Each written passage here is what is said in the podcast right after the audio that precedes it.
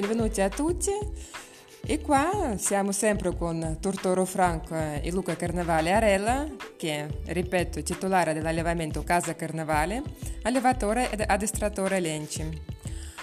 Oggi, in questa puntata, vogliamo parla- eh, parlare dell'antica razza da caccia creata in Italia, che è il segugio italiano, nelle due varietà, a pelo liscio e a pelo forte. Allora Franco, vuoi cominciare tu con le domande? Perfetto. Partiamo subito con la prima domanda. A tuo avviso, Luca, è meglio il segugio a pelo forte o il segugio a pelo liscio per la caccia alla lepre? Ma direi che ehm, sono, due, sono, due, varietà di una razza che sono per me la, la, è la razza più, più vocata a cacciare nei terreni delle, che abbiamo in Italia. Il, il segugio a pelo, a pelo, liscio ha mh, qualche, qualche, limite in più sotto il profilo della, della, gestione quando fa freddo perché va tenuto bene, va curato un po' di più. Il segugio a pelo forte è più rustico, quando fa caldo il segugio a pelo forte in pianura è un po' più soggetto a attaccarsi delle, delle erbe, de, de, di, quello che, di quello che si attacca d'estate ai cani però eh, direi che poi sotto il profilo della caccia le due, le due varietà si equivalgono. A tuo avviso il segugio italiano come razza è, negli anni è stato ben selezionato o è un cane soprattutto selezionato da privati cacciatori? Ma sicuramente il segugio italiano è, una razza che gode di ottima salute, ci sono dei cani che eh, ben rappresentano lo standard mm, sotto il profilo morfologico e a caccia eh, danno una buona resa. E poi il cane antico, il cane dei, dei nostri monti, quello adesso si fa più fatica a selezionarlo perché con l'avvento degli ungulati oggi si può lasciare meno autonomia ai cani rispetto a una volta. Io quando ho iniziato a cacciare i segugi, con i segugi vicino a casa mia eh, si liberava il cane e quando lo sentivi abbaiare prendevi il fucile e andavi a metterti eh, per tirare alla lepre. Adesso una cosa così è impensabile perché eh, gli ungulati lo, lo, lo distolgono dalla lepre perciò il cane va addestrato in un certo modo a rispettare gli ungulati e a cacciare solo la lepre. A quale età inizi l'addestramento del cucciolo? Ah, comincio sui 4-5 mesi a portarlo fuori, qualche volta la sera, eh, quando c'è qualche lepre in piedi. Non sono tanto favorevole al recinto perché i cani, eh, secondo me, devono farsi subito le ossa eh, sulla selvagina vera.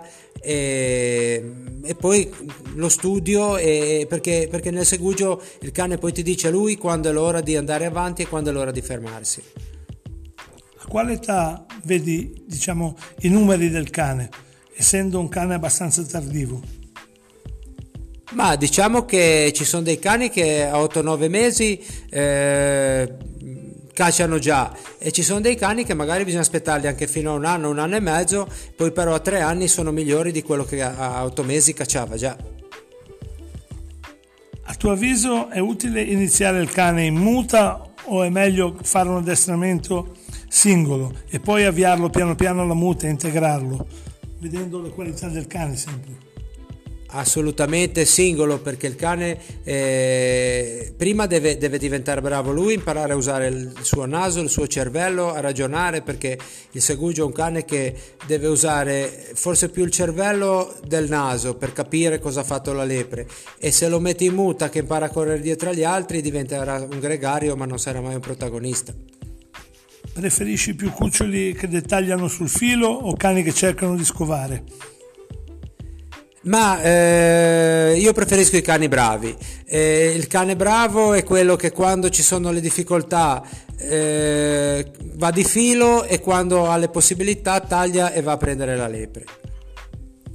Sulla seguita Ritieni che sia più interessante il cane che fai molta fatica a recuperare o preferisci il cane che ha meno seguita e di più facile recupero a livello di grande cane? Io preferisco sempre il cane in mano, il cane che quando io decido di andare a casa eh, si fa recuperare perché al giorno d'oggi con le strade, con gli ungulati, con i mm, problemi di lavoro, con tutto quello che che, che porta la, la, la, caccia del 2020, che non è più la caccia de, de, de, degli anni 50 e 60, il cane in mano è sempre un vantaggio a mio avviso. Da quanti cani pensi sia giusto formare una muta? Con quanti cani pensi sia giusto formare una muta? Ma la muta ideale eh, si dice sia di sei cani per le coppe, per, quelle, per, le, per le prove, si dice sia di sei cani. Eh, io penso che trovare sei cani che veramente collaborino non sia una cosa facile. Comunque per la caccia anche quattro secondo me sono più che sufficienti. A tuo avviso la muta deve essere formata da soggetti della stessa qualità, addirittura dello stesso colore o si può anche avviare una, livello di caccia una muta con soggetti di diverse qualità, sempre di Segugi italiano.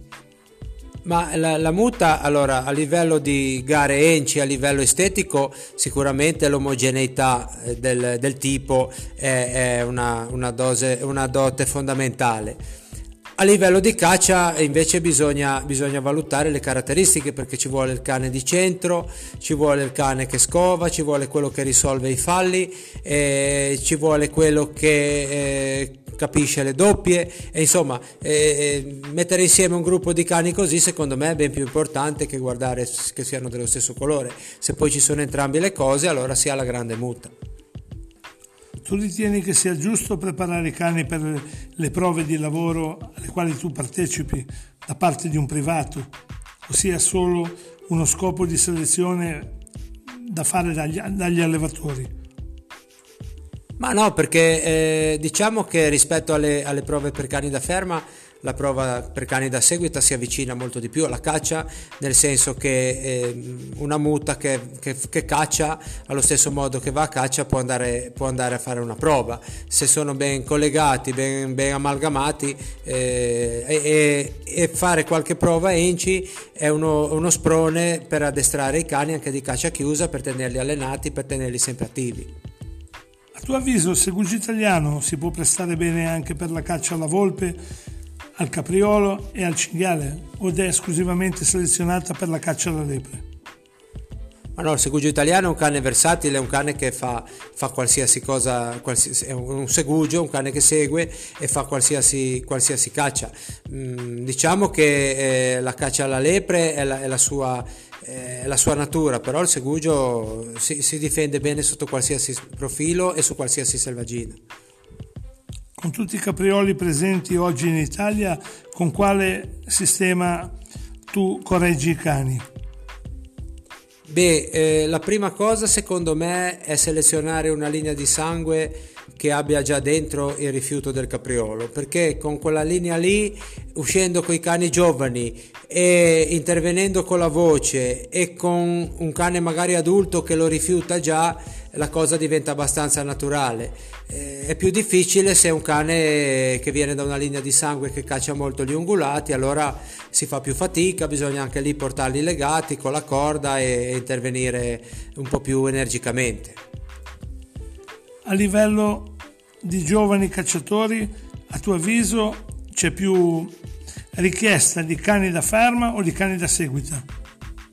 Ma sono due mondi diversi, diciamo che il cane da ferma forse è meno impegnativo e, e, lo sfrutti un po' di più, la caccia alla lepre dura meno, la caccia da ferma dura di più, poi la caccia da ferma si pratica anche all'estero, la caccia col cane da seguita di solito si pratica solo qua, in media la richiesta è più per cani da ferma sicuramente.